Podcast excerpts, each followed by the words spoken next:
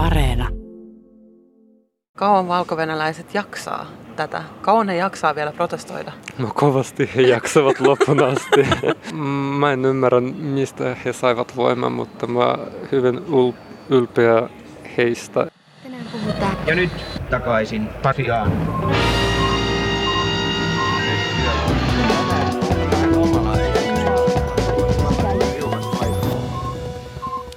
Hiio hoi halojata päivää. Kuuntelet takaisin Pasilaan podcastia ja mun nimeni on Toivo Haimi. Ja mä oon Marjukka Mattila. Hei, muistathan tilata meidät sieltä, mistä ikinä podcastejasi tilailetkaan. Valko-Venäjällä äh, kuohuu edelleen maan viime presidentin vaalien jälkeen. Presidentinvaalit käytiin toissa viikossa sunnuntaina 9. elokuuta ja virallisten lähteiden mukaan istuva presidentti Aleksandr Lukashenka valittiin kuudennelle kaudelleen yli 80 prosentin ääniosuudella. Äh, Useat tutkijat ja kansalaisjärjestöt on kuitenkin väittänyt, että tätä vaalitulosta oli peukaloitu ja vaalien todellinen voittaja olisi ollut opposition ehdokas Svetlana Tikhanovskaya. Vaalien jälkimainingeissa on nähty ihan valtavia mielenosoituksia, joihin on osallistunut satoja tuhansia ihmisiä ympäri maata. Nyt koko maailma näkee valko We See You ihmisoikeusjärjestöt ympäri maailmaa on, on tuominneet mielenosoituksia seuranneet epäinhimilliset pidätykset ja vankeustuomiot. Pidätettyjä on tällä hetkellä tuhansia, loukkaantuneita satoja ja kuollon uhreja protesteista on kertynyt kahdesta viiten eri lähteiden mukaan. Valtiot ympäri maailman ovat osoittaneet tukensa valko kansalle, mutta onko tällä mitään väliä? Niin, tänään me kysytään valkovenäläiseltä Kirilliltä, miltä tuntuu nähdä oma synnyinmaa miltei kirjaimellisesti liekeissä. Kirill kertoi meille myös sen, että miltä tuntuu pelätä oman maansa johtajaa ja miten valkovenäläiset löytää voimansa vakavan väkivallan uhan alla. Me pohditaan, että saako nämä suuret mielenosoitukset mitään aikaan, jos niihin vastataan väkivallalla ja pidätyksillä. Ja lisäksi me kellataan, että miksi tilanne valko pääsi ikinä kärjistymään näin pitkälle ja onko mahdollista, että Lukashenka tosissaan luopuisi vallasta. Meidän haastattelema Kirill on ollut erittäin aktiivinen toimija täällä Suomessa ja kun siis Suomessa asuvat valkovenäläiset ovat halunneet saada äänensä kuuluviin nyt vaalien jälkeen. Kirill on siis yksi henkilö eikä edusta kaikkien valkovenäläisten mielipidettä. Mä kävin haastattelemassa Kirilliä eilen äh, maanantaina tuollaisessa aika kiireisessä ostoskeskuksessa, joten koittakaa jaksaa äänenlaadun kanssa. Mä oon Kirill, mä oon 32 ja valko kotoisin. Asun Suomessa vuodesta 2008. Mitä sä muistat Lukasenkan alkuvuosista ja millaista oli elää aikaa valko silloin? Kun Lukashenka tuli presidentiksi, mä kävin alla koulussa ja siellä oli aika vaikea elää ja vuodesta vuoteen. Kirill kertoo olensa ala-asteella, kun Lukashenka nousi valko valtaan. Ja silloin elämä oli jo aika kurjaa, mutta olot kovenivat vielä vuosi vuodelta. Hän kertoi aloittaneensa työnteon jo teini-iässä. Rahat oli tiukassa, joten 17-vuotiaana Kirill teki kahta työtä kolmen kuukauden ajan. Kolmen kuukauden ajan Kirill työskenteli seitsemänä päivänä viikossa, kunnes uupui ihan lopullisesti. 21-vuotiaana hän ilokseen löysi työpaikan sitten ulkomailta ja lähti valko -Venäjältä. Mä oikeasti ei ollut edes joku kiinnostunut kovasti politiikan ja kaikki tiedät, että Lukashenko oli melko julma ja monet ihmiset eivät pitää, pitäneet hänestä. Kirill kertoo, ettei ollut nuorempana erityisen kiinnostunut politiikasta. Hänen mukaansa kaikki valko tietävät, kuinka julma Lukashenka saattoi olla. Kirillin mielestä ihmishenki ei ole minkään arvoinen Lukashenkalle ja hän uskoo, että Lukashenkalla on mielenterveysongelmia. Kirillin mielestä Lukashenka on diktaattori. Hän muistaa lukeneensa semmoisen lehtijutun seitsemän vuoden ö, takaa, jossa Lukashenka kehu Hitleriä ja tämä edelleen järkyttää Kirillia. Kuten Kirill itse, niin myös moni äh, Kirillin kaveri on muuttanut ulkomaille hänellä on kuitenkin kavereita ja perhettä edelleen valko ja Kirill kertoi eläkeikäisestä äidistään, joka pelkää asua kotimaassa. Hänellä ihmisen elämä ei ole arvoa. Miten sun äiti voi? No, kyllä se on vaikea. ja... Kirillin mukaan hänen äitinsä elämä voi olla hyvin vaikea. Esimerkiksi jos hän tarvitsee apua ja yrittää soittaa ambulanssin, niin apua ei välttämättä saa. Resursseja on niin vähän, että nuoremmat ihmiset menevät sairaiden ja ikäihmisten edelle. Kirillin mukaan ambulanssia soittaisi kannattaa siis valehdella ikä, niin silloin avunsaanti olisi todennäköisempää. Pelkääkö sun äiti tällä hetkellä? Kyllä, mä voin sanoa kyllä, koska hän melkein joka toinen päivä hänen yhteydessä ja yritän motivoida myös sanoa äänen hänen mielipiteen, mutta hän ei usko vielä. Pelkääkö hän puhua puhelimessa? Kyllä, hän myös vasta joskus, no ala sano tämä, tiedät, että toi poliisi kuuntelee meitä. Sä sanoit, että sun ystävä oli joutunut vankilaan vähän aika sitten ja hänet vapautetaan tänään. Ei hän ole ollut vapautettu pari päivää sitten, pari mutta hän tulossa Suomeen pitäisi tulla. Kirillin ystävä vangittiin, kun hän kuvasi vaalien jälkeisiä protesteja, eli siis otti kuvia ja video. Kirillin mukaan hänet on nyt vapautettu ja hän on matkalla tänne Suomeen. Kirill ei kuitenkaan itse halua tai uskalla arvioida, miten hänen kaveria on vankilassa kohdeltu. Viikonloppuina valko pääkaupungissa Minskissä noin parista tuhatta ihmistä osoitti mieltään vaatien Lukashenkan eroa. Maassa on nyt myös erittäin laaja lakkoliikehdintä, joten me kysyttiin Kirilliltä, uskooko hän Lukashenkan eroavan? Kaikki ymmärtää, että elämä ei voi olla jatku samalla tavalla kuin aikaisemmin ennen vaalit ja ennen.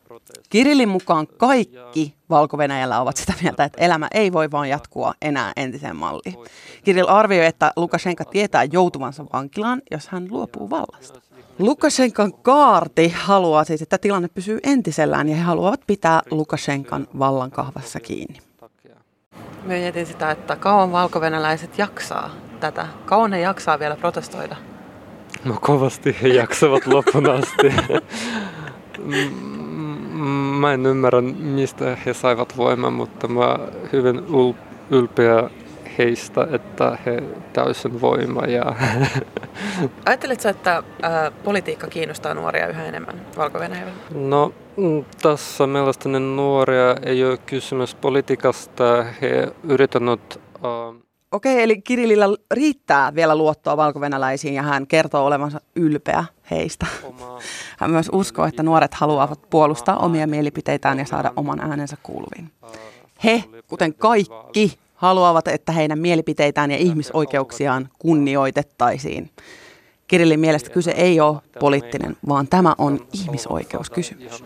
Miltä susta tuntuu, kun sä katsot sitä, että sun kotimaassa tapahtuu ja miltä se tuntuu nähdä mediassa ja miltä tuntuu nähdä se kaos? No ei olen koskaan kokenut samat tunteja, samanlaisia tunteja. Kirill on viettänyt unettomia öitä miettiessään nyt näitä hänen synnyinmaansa tapahtumia. Ää, hänen tunteensa vaihtelevat pelon ja vihan ja aggression välillä, mutta toisinaan hän kokee ylpeyttä ja iloa, kun hän näkee valkovenäläisten protestit. Kirill kertoo tekevänsä Suomessa kaiken, mitä pystyy. Hän myös toivoo, että maailma näkee, millaisessa tilanteessa hänen kotimaansa on. Mä oon seurannut näitä valko tapahtumia silleen jotenkin hirveän epäuskosena, että tavallaan näin lähellä tapahtuu noin paljon ja että ne protestit on saanut ihan uskomattomia väkivaltaisia niin kuin, ulottuvuuksia. Mm. Mä tiesin valko tilanteesta tietenkin jo ennenpää ja on si, si, jo, jokseenkin kuitenkin aika, aika tietoinen, mikä siellä on se meininki. Mutta sitten se, että nyt varsinkin kun saa jutella Kirillin kanssa, niin se toi taas semmoista jotain lisää uskottavuutta. Tiedätkö, kun tapaa jonkun tyypin, joka on jostain kotosi ja sitten se aina lisää sitä perspektiiviä, perspektiiviä siihen, että nyt mä tiedän, mitä oikeasti tapahtuu. Yksi, mikä niin jäi mulle tuosta Kirillin kanssa keskustelusta tai valitettavasti tullut nauhalle, mutta se jäi niin päälle mieleen, oli se, että Kirill haluaisi saada oman äitinsä pois sieltä. Ja hänellä on nyt niin monta rautaa tulessa. Ja just, että hän ei nuku, hän on, tunnekirjo on niin laaja, mutta että hän haluaa äitinsä pois sieltä ja hän harkitsee esimerkiksi, että jos hän, hän saisi vaikka Liettuasta tai Latviasta äitille turvapaikan, mutta tällä hetkellä se ei ole vielä mahdollista. Mä voin vaan siis miettiä ja pohtia, että miltä se tuntuu olla siellä. Ja ne uutiskuvat, joita sieltä on tullut, on ollut jotenkin äärimmäisen pysäyttäviä. Meidän keskustelun jälkeen Kiri lähetti mulle vielä viestiä, ja tämän viestin lopussa oli mun mielestä jotenkin tosi kaunis ajatus ehkä. Oli näin, että mielenosoitukset ovat taistelut totuudesta, ei politiikasta. Ja Kirja sanoi, että hän ei ollut siis pitkään kiinnostunut tästä politiikasta. Kun kyse on totuudesta, niin silloin hän alkaa kiinnostumaan. Joo, mä, mä, mä en ihan usko tota, tai mä, mä en okay. ihan osta tota selitystä, Miksi? koska siis sehän on äärimmäisen poliittinen asia, että mikä on totta ja mikä ei ole. Siis politiikkahan on pohjimmiltaan sitä, että, että niin kuin määritellään se, että mikä on totta, millaisessa maailmassa me eletään ja millaisia asioita siinä pitää muuttaa. Ja se, että näiden protestien perimmäinen syy on se, että kuka on valtion presidentti, millaisella prosessilla presidentti valitaan, niin se on todella poliittinen kysymys. Niin mun mielestä se on, se on vähän harhaanjohtavaa ajatella, että tässä ei ole kyse politiikasta, kun tämä on äärimmäisen poliittinen asia mun mielestä. Se on kyllä, mä oon itse asiassa kyllä kanssa ihan samaa mieltä. Mutta Kirill puhui myös siitä, että, että kun hän oli lapsi, niin hän kasvoi ja kasvoi tämän niin kuin Lukashenkan vallan aikana. Mä mietin, vaikuttaako just tuohon ajatteluun, että, että poli, politiikka ei kiinnosta, mm. niin vaikuttaako se siihen, että, että, että kun kasvaa vain yhden johtajan alla, niin onko silloin vaan tottunut siihen ajatukseen, että toi, toi nyt on niin kuin aina tuossa vaikka, niin kuin vaikka joku huono parisuhde tai joku inhottava tapetti? Siis joo, kyllä, kyllä mä uskoisin, että se, että se asia on noin, äh, ja siihen ehkä autoritaariset tämmöiset hallinnot just pyrkiikin, että ne maalaa itsestään kuvan semmoisena pysyvinä asioina, just niin kuin joku ankee tapetti, Joo. mistä ei pääse eroon. Ja Jep. siihen pitää vaan tottua, että, että koska sä et voi muuttaa sitä, että miten asiat on, sun pitää opetella elämään niiden kanssa. Just. Ja kohotapetti tai semmoinen Sedu Koskis iso tapetti. niin, sille ei ehkä ole kauheasti väliä, että millainen se tapetti on. Mutta se, että et toikin on ihan, ihan hyvä ajatus pitää mielessä, että, että me puhutaan siitä, että kasvaa yhden johtajan alla. Mm. Et mä en ainakaan niin kuin esimerkiksi Suomessa ajattele, että me, että me eletään Sauli Niinistön alla niin, mut, tai Sanna Marinin alla. Mutta musta tuntuu, että se oli erittäin kuvaava sana nimenomaan, jos ajatellaan Lukashenkan valtaa. Silloin eletään niin. vallan alla. Se sai niin. myös herää, niin kuin tämä Kirillin kanssa keskustelu herätti mut ainakin ajattelemaan semmoista niin kuin omaa etuoikeutta käydä äänestämässä ja nähdä oman äänestämisensä tuloksen tietyllä tavalla. Niin, öö, niin tässä on ehkä syytä erottaa toisistaan kaksi termiä, jotka on kansalaisuus ja alamaisuus. Hmm. Et me täällä Suomessa ja monissa muissakin demokraattisissa maissa, niin me ollaan kansalaisia. Me voidaan itse vaikuttaa siihen, että miten meidän valtiota johdetaan hmm. tai ketkä meidän valtiota johtaa. Ää, kun taas just autoritaarisissa maissa ihmisen rooli yhteiskunnassa on just olla alamainen, mm-hmm. ää, ottaa vastaan sitä valtaa ilman, että pääsee itse vaikuttaa siihen. Ja valko onkin pidetty Euroopan viimeisenä diktatuurina. Mutta Lukashenka itsehän hän, hän ei pidä itseään minään diktaattorina, eikä ainakaan, ainakaan julkisesti kutsu itseään sellaiseksi. Eikä Lukashenka noussut aikanaan valtaan millään vallankaappauksella, vaan se ihan äänestettiin valtaan 26 vuotta sitten maan toistaiseksi ainoissa vapaissa pressanvaaleissa. Ja tässä on huomattavaa, että silloin Lukashenka voitti kampanjoimalla eliitin ja korruption vastaisilla teemoilla, eli, eli ihan hyvillä jutuilla. Mm-hmm. Ja ne vaalit äh, vuonna 1994, niin ne on ehkä ainoat vaalit, jotka voi kiistata sanoa, että Lukashenka todellakin voitti. Ja äh, Aleksandr Lukashenka on siis pysynyt vallan kahvassa nyt vuodesta 1994 26 vuotta pitkälti sen takia, koska ihmiset siellä äh, oli ne ei ollut kansalaisia, vaan alamaisia. Oli mm-hmm. apaattisia, suhtautu välinpitämättömästi politiikkaan, puolueisiin ja poliitikkoihin ja ajatteli, että, että demokratialle ei kauheasti ole tarvetta. Ja miksi Kova väite. Niin, niin, mutta miksi olisi? Äh, jos, siis Lukashenkan aikana taloudella on mennyt ihan kivasti – ihmisten elintaso on kasvanut, se on kasvanut hitaasti, mutta se on kasvanut tasaisesti. Joten miksi vaihtaa hyvää pois? Totta kai oli myös niitä ihmisiä, jotka ei hyväksynyt Lukashenkan valtaa, jotka ei hyväksynyt hänen metodejaan tai hänen tapaansa hallita. Mutta koska se systeemi oli tehty niin vaikeaksi muuttaa, niin on, jos haluaa paremman elämän, niin oli helpompaa muuttaa valko pois, mm, kun mm. yrittää muuttaa sitä, sitä systeemiä. Niin kuin Kirillin niin. tapauksessa tuossa huomataan, että mikä helpotus oli, kun pääsi muuttamaan pois. Mm-hmm. Ja tässä on koko homma juju mun mielestä. Siis se, että valko ei tullut diktatuuri mitenkään yhdessä yössä tai kertaheitolla, että missään kohtaa ei voi sanoa, että jep, Tossa ylitettiin nyt se raja, että tossa valko lakkasi olemassa demokratia ja tossa kohtaa Lukashenkas tuli Euroopan viimeinen diktaattori. Ja hän tosiaan voitti ekat vaalinsa 94 korruption ja eliitin vastaisella ohjelmalla, jonka hän toteutti tosin silleen, että teki itsestään ja lähipiiristään uuden ja korruptoituneen eliitin sen vanhan tilalle. Mutta tämä Lukashenkan vallan betonointi itselleen ei tapahtunut silleen, että ihmiset olisi sitä erityisesti halunneet, tai että sitä olisi jotenkin ollut pakko pakottaa ihmisille, vaan se tapahtui vaivihkaa.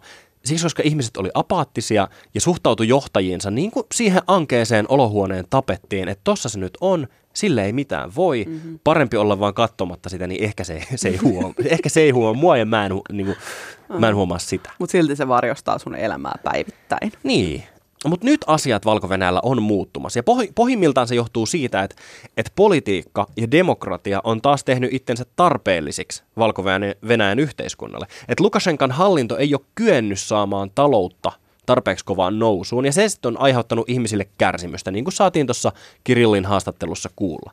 Ja tämä on yleinen kaava, joka toistuu aina. Et silloin kun ajat on huonoja, niin ihmiset haluaa muutosta. Aikaisemmin tälle muutokselle ei ole ollut tarvetta, koska lähes kaikilla on mennyt niin kuin, tarpeeksi kivasti, eikä mm. ole ajateltu, että vaihtamalla paranee. Mutta nyt kun iso osa kansalaisista on sitä mieltä, huom kansalaisista, mm. ää, että vaihtamalla valtionjohto asiat voisi muuttua, niin todellisuus on tullut vastaan, että se vaihtaminen ei välttämättä olekaan edes mahdollista.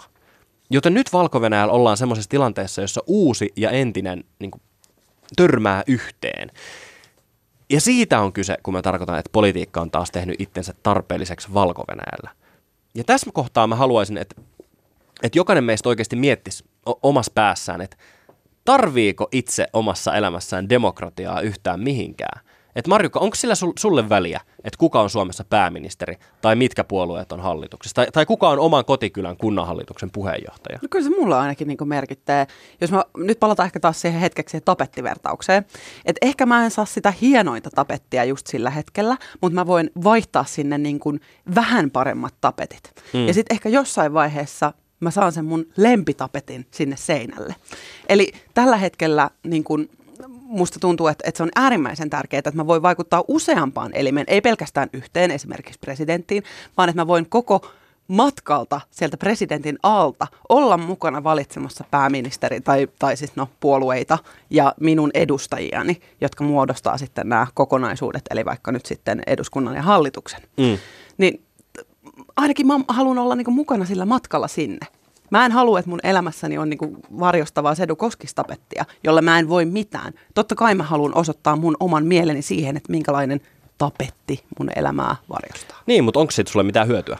Kyllä mä koen, että sillä on. Että mulle demokratia tarkoittaa vähän samaa asiaa kuin mitä Kirjelkin sanoi aikaisemmin. Hän puhui ihmisoikeuksista ja mm. totuudesta niin mä toivon, että mun, se demokratia, jossa mä voin elää, ajaa ihmisoikeuksia ja totuutta. Ja siihen vaikuttaa vain ne ihmiset, jotka sinne valitaan demokraattisin menoin. Eli hell yes, demokratia vaikuttaa muhun ja mun elämään. Niin, mutta eikö, eikö ihmisoikeudet, ei ne ole mitään niin kuin jumalallisia totuuksia tai luonnonlakeja, että nekin on ihan, ihan ihmisen kirjoittamia, nekin niin, on poliittinen moraalinen säädö, niin kuin semmoinen säännöstö on kuitenkin joku, mikä on ihmisten sisäistä, sisäistä sellaista ohjausvoimaa. Eikä ole.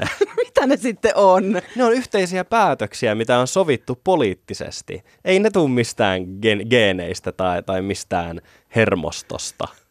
Siis ihmisoikeudet. Niin, ne on sovittu YKssa vuonna 1948. Niin, no okei. Okay. Jos ne on sovittu vuonna 1948, niin kyllä niitä silloinkin on ohjannut joku moraalinen koodisto. Ei kun niitä on ohjannut se, että haluttiin välttää uusi sota ja kansanmurha. Siinä ei kyllä kauheasti menestytty. Mistä me enää puhutaan? Eli onko niin, demokratiasta mitään hyötyä? Ei, ei vaan siis tämä on, tää, tää on just sitä, että nämä kaikki kysymykset on pohjimmiltaan poliittisia. Et ei nämä ole mitään luonnonlakeja. Ei, ei niinku totuus ole mikään semmoinen asia, että, että, että se olisi niin kuin pysyvä ja muuttumaton, vaan sekin on ihan todella poliittinen asia, että se, että mikä on totta. Ja siinä me päästään takaisin tähän valko on siinä, että ihmiset on huomannut tai väittää, että se ei ole totta, mitä sanotaan presidentinvaaleista. Se ei ole totta, että Lukashenka voitti 80 prosentin ääniosuudella. Ja he on lähtenyt vaatimaan muutosta siksi, koska se virallinen totuus, se mitä heille syötetään, niin he kiistää sen. Niin se, että totuus on kiistettävissä, niin se on erittäin, erittäin poliittinen asia. No niin, hyvät ihmiset, on tullut aika viikon uutisäänen ja tänään Piina Penkissä on äh, Marjukka Mattila Ulvilasta. Tervetuloa. Äh, kiitoksia, kiitoksia. Jännittää olla täällä. Eli pelinhän henki kulkee sille, että kohta soitetaan äh, pieni ääniklippi, joka liittyy jotenkin viime aikojen uutisiin, ajankohtaisiin puheenaiheisiin ynnä muihin. Ja sitten kilpailijamme täällä sekä siellä kotistudiossakin pääsee arvuuttelemaan, että mistä mahtaa olla kyse. Marjukka, oletko valmis? Olen vähän jännittää, pyörii rullapäässä erilaisia mahdollisuuksia, mutta toivo, minä luotan sinuun. Mahtavaa. Rulla pyörimään. And now you have a, a sort of a mad woman, I, I call her, because she was so angry and so such hatred with Justice Kavanaugh. I mean, I've never seen anything like it. She was the angriest of the group, and they were all angry. They were all radical left angry people. Eli kuka oli äänessä ja mistä hän mahdollisesti puhui tai kenestä? Marjukka Mattila täällä, kilpailijamme, arvuuttelee tätä seuraavat pari päivää ja torstain jaksossa saadaan sitten kuulla, että mikä oli oikea vastaus. Sinulle erittäin suuri kiitos, että kuuntelit takaisin Pasilan podcastin tämän jakson. Mun nimeni on Toivo Haimi. Ja mä oon Marjukka Mattila. Hei, muistathan lähettää meille tänne viestejä. Me niin mielellään luettaisiin teidän ihania jotain viestejä, kiffejä, kuvaa ja vaikka nyt sitten ääniviestejä. Ja WhatsApp tänne studioon on 044 421 4823. Laita viestiä. Meitähän voi seurata myös sosiaalisessa mediassa, Instagramin ja Twitterin puolella. Toinen meistä on at Marjukka Vilhelmiina ja toinen meistä on at Toivo Haimi. Ja Toivo Viikkohan ei ole mitään ilman elämän ohjetta. Olisiko joku hyvä? Muista tyhjentää evästeet. Erittäin hyvä. Kiitoksia. Moi. Kiitos. Moi moi.